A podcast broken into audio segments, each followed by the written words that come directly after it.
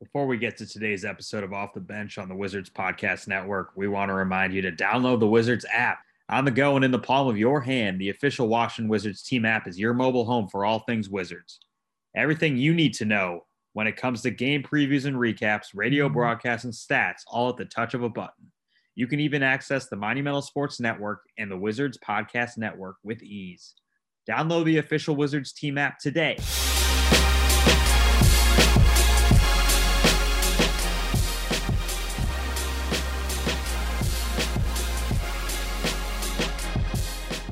What's up, Wizards fans? Welcome to another episode of the Off the Bench podcast presented by the Alibaba Group and part of the Wizards Podcast Network.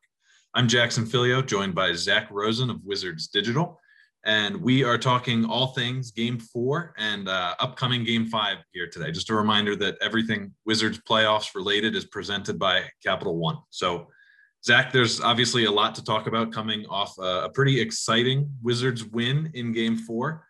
Um, you know, not all positive news, some, big injury news on both sides that we will get into. But um, let's start with some of the other stuff that happened on the court. I mean, it was a big game from Rui Hachimura. Russell Westbrook puts up a, a pretty wacky but impactful line. Uh, the Wizards employ a, a Simmons strategy down the line, and, and, Brad is Brad kind of all the way through and, and gets his and, and makes an impact. Where do you want to start? What kind of jumped out to you most notably in this game? I mean, I think first and foremost, you have to look at um, backs against the wall in the way that the team just just came through.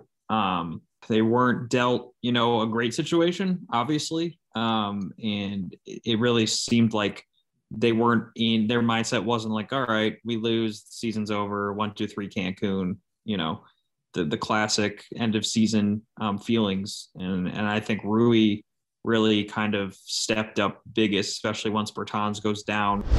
Growing up right in front of our eyes, you know, sometimes even I'm I'm the big culprit of this. Sometimes I want these guys to be 27 right now and four four seasons of playoff experience.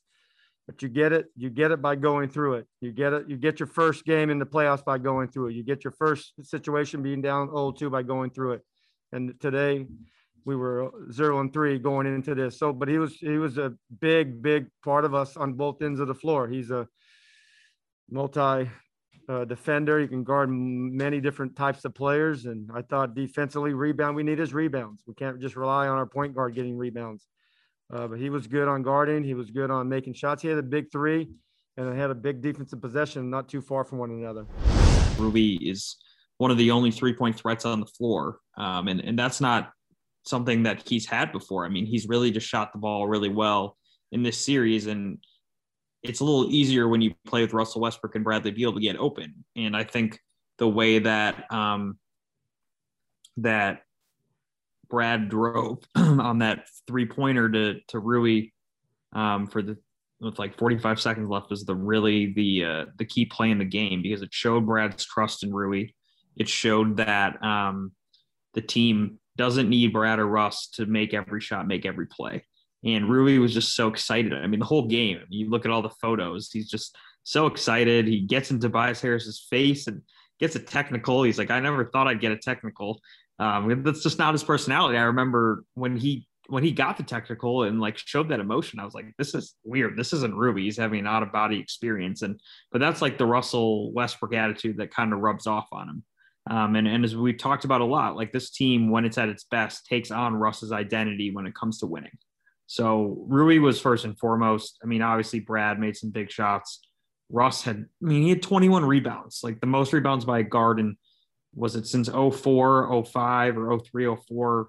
Um, and it was just a really great performance by the team's uh, big three players. But Bertans and Lopez, um, I thought they were kind of the secondary guys who got who kept him alive in the first half. Uh, obviously, there's foul trouble with Len and Gafford. Lopez comes in, plays 13 straight minutes, and he's just he can't be stopped. He's making plays defensively. Ironically, makes the play that kind of hurt Embiid, and it wasn't a, a, a foul or anything. He blocked the shot cleanly. and Embiid just fell awkwardly. So, um, just a great team performance. Talk about Neto, Gafford, five of the team's 12 blocks. Um, so a lot of what we saw towards the end of the season, really, the, so that's what was different is that Rui really stepped up. I think everything else we've seen the last couple weeks, the last couple months, besides Rui. Yeah, and you look at his numbers. He puts up 20 and 13. It's his first playoff double double, but it, it was such a, a, low usage 20 and 13. And the Wizards don't need him to be a guy that they necessarily lean on every single possession. I, I think the way that we've kind of described him in the past is that he's just this you know, elite role player. He can do so many different things for the team on, on both ends of the court. That defensive versatility is vital against a team like Philadelphia, as big as they are. Um, and then just kind of fill your role, be in the right spot, and knock down the shot when you get a chance on offense. I mean, you mentioned the, the big three contributions from the Wizards for Brad, Russ, and, and last night it was Rui. They each played almost 42 minutes. I mean, that that's that's way more than you've seen for a, a guy like Rui. And you know, Brad and Russ have hit those numbers a couple times. Um, but for you know Rui to play those minutes and you know kind of be leaned on a little bit more than than normal, but also not force it. I mean, he was eight to 12 from the field and three to six from, from deep. Um, he was everything they needed them to be, uh, basically, basically all game. And, you know, they finally, seems like they figured something out against Tobias Harris a little bit. I mean, he still scored 20, but um, just eight to 24 from the field and, and one of five from three. Rui, you know, talked post game about how he's kind of switched back and forth between Ben Simmons and Tobias Harris. And that defensive versatility is it's just it's crucial against a team as big as Philadelphia is, but when that size is as mobile as it is for them, um, those big guys can move. Uh, and you know there aren't a lot of guys on this Wizards roster that can necessarily match up with that. And and Rui is one of them. And you know we will we'll dive into the injuries a little bit more, but like that that's going to be even more impactful for the Wizards going forward here as we see some smaller quote unquote smaller Sixers lineups. Um, you know, possibly without Embiid here. And and Rui's going to have to guard those bigger guys while running because I would imagine they're going to play faster. Um, and you know, I, I just it, it's everybody kind of did their part. Daniel Gafford got a start uh, for the Wizards here, and, and he came through and did exactly what he needed to. He made all four of his field goals and five blocks. It was the first time in a long, long time in Wizards history. And you mentioned Robin, super effective uh, and efficient off the bench. It was just kind of a, a do-it-all performance. Guys knocked down threes when they needed to. Davis, you know, finally it seemed like he got hot, three of six from three before he exited with the injury. It was just kind of a complete team performance. Yeah, and I think that, like you mentioned, the bigger takeaways is the, way we saw the second half play out. If Embiid is hurt, Bertans, uh, if he's hurt, it's going to be that exact kind of game. It's going to be played quicker, Philly's going to go small. Dwight Howard's their only traditional big, and he just he's not at an age anymore where he can play, you know, more than six, seven consecutive minutes. So does he even start? I would assume he starts because um, when Embiid didn't play this year, I believe Howard started.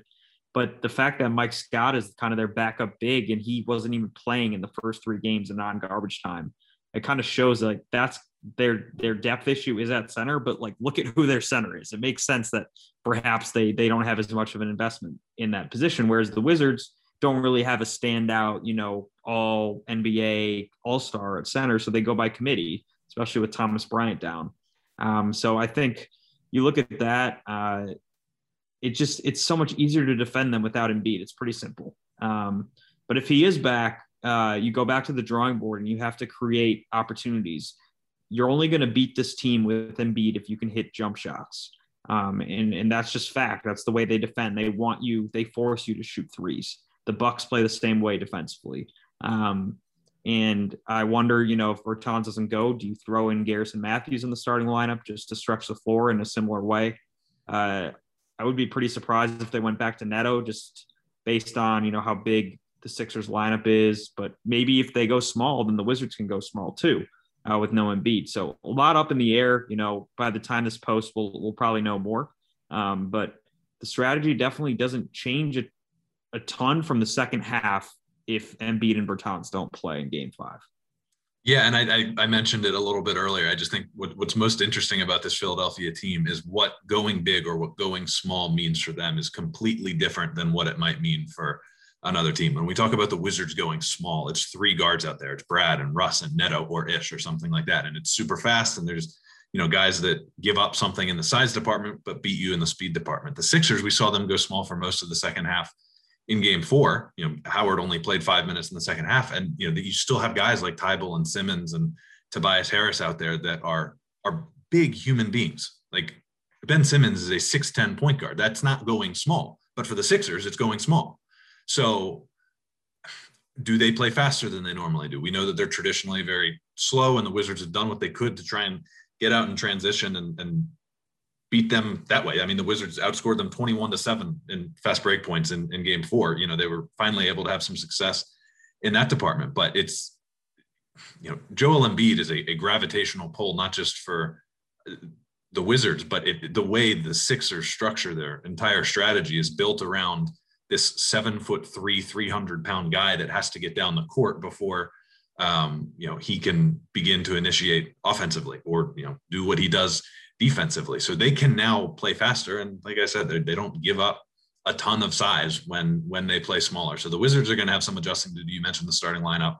I, I agree. I think they go bigger than Howell, but at the same time, you I, I, wouldn't be surprised if you know they just lean in on on speed. You know, the, the Wizards were the fastest team all season, um, and while they have struggled uh, in the early going in the series, they, they were the fastest team throughout the stretch where they won.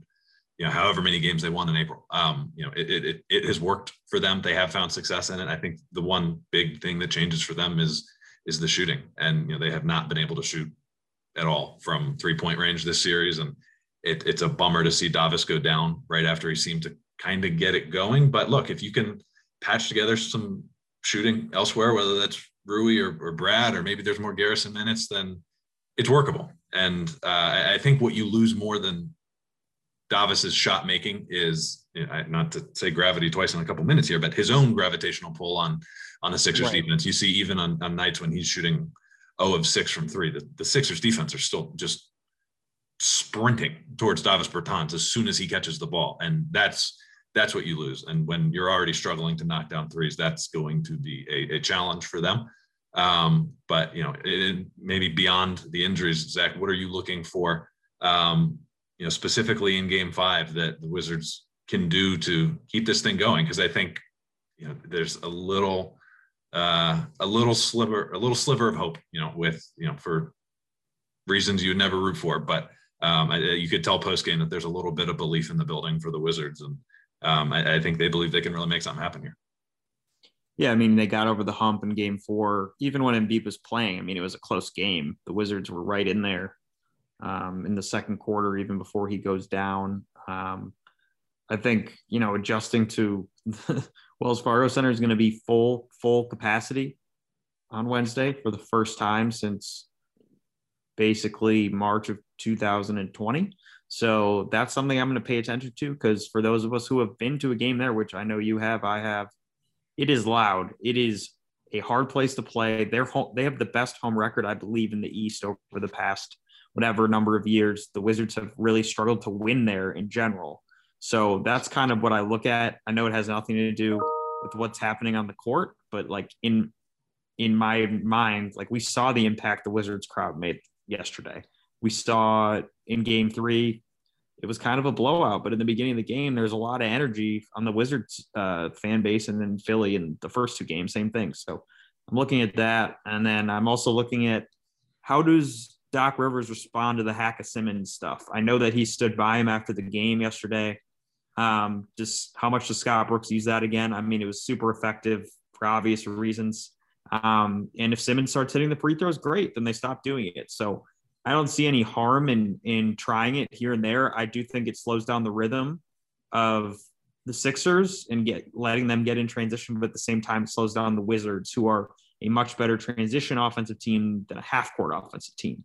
So that's another thing to keep in mind. Um, but otherwise, I mean, it's it's a lot more of the same. Obviously, the injuries impact just about everything. I say, if Embiid plays and Gafford starts, Gafford needs to stay out of foul trouble again.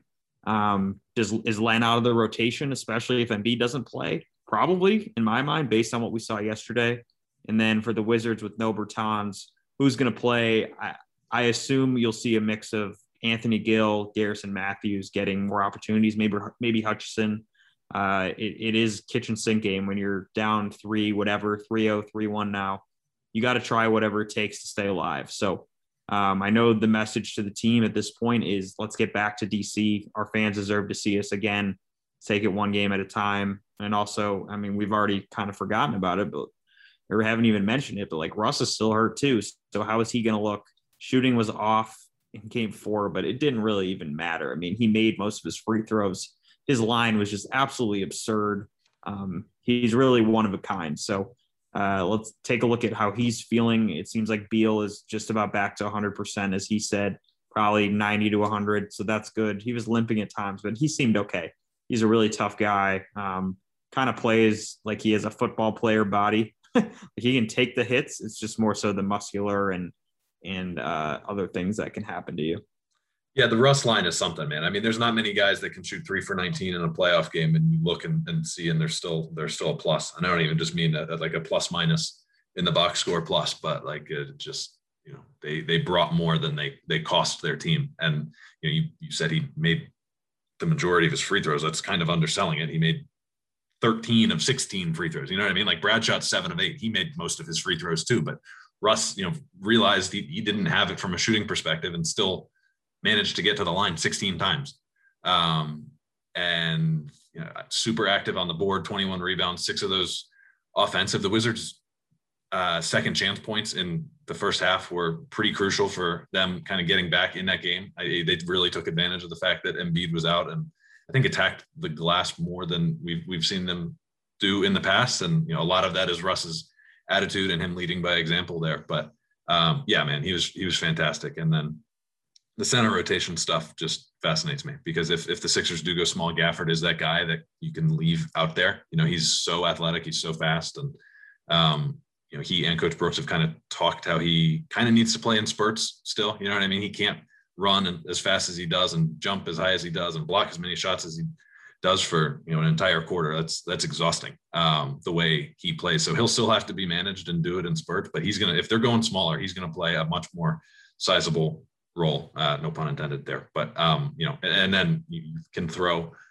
um, Robin Lopez out there and watch him get to that hook shot whenever and wherever he wants it when he's going against these smaller defenders. So look, there's we're recording this before we have um, all the news on on Joel Embiid and, and Davis Bertans, but I, I, think we all have a pretty good idea of how that's going to look at least for for Game Five, and um, that creates a, a really interesting scenario. I, I think on both ends of the court.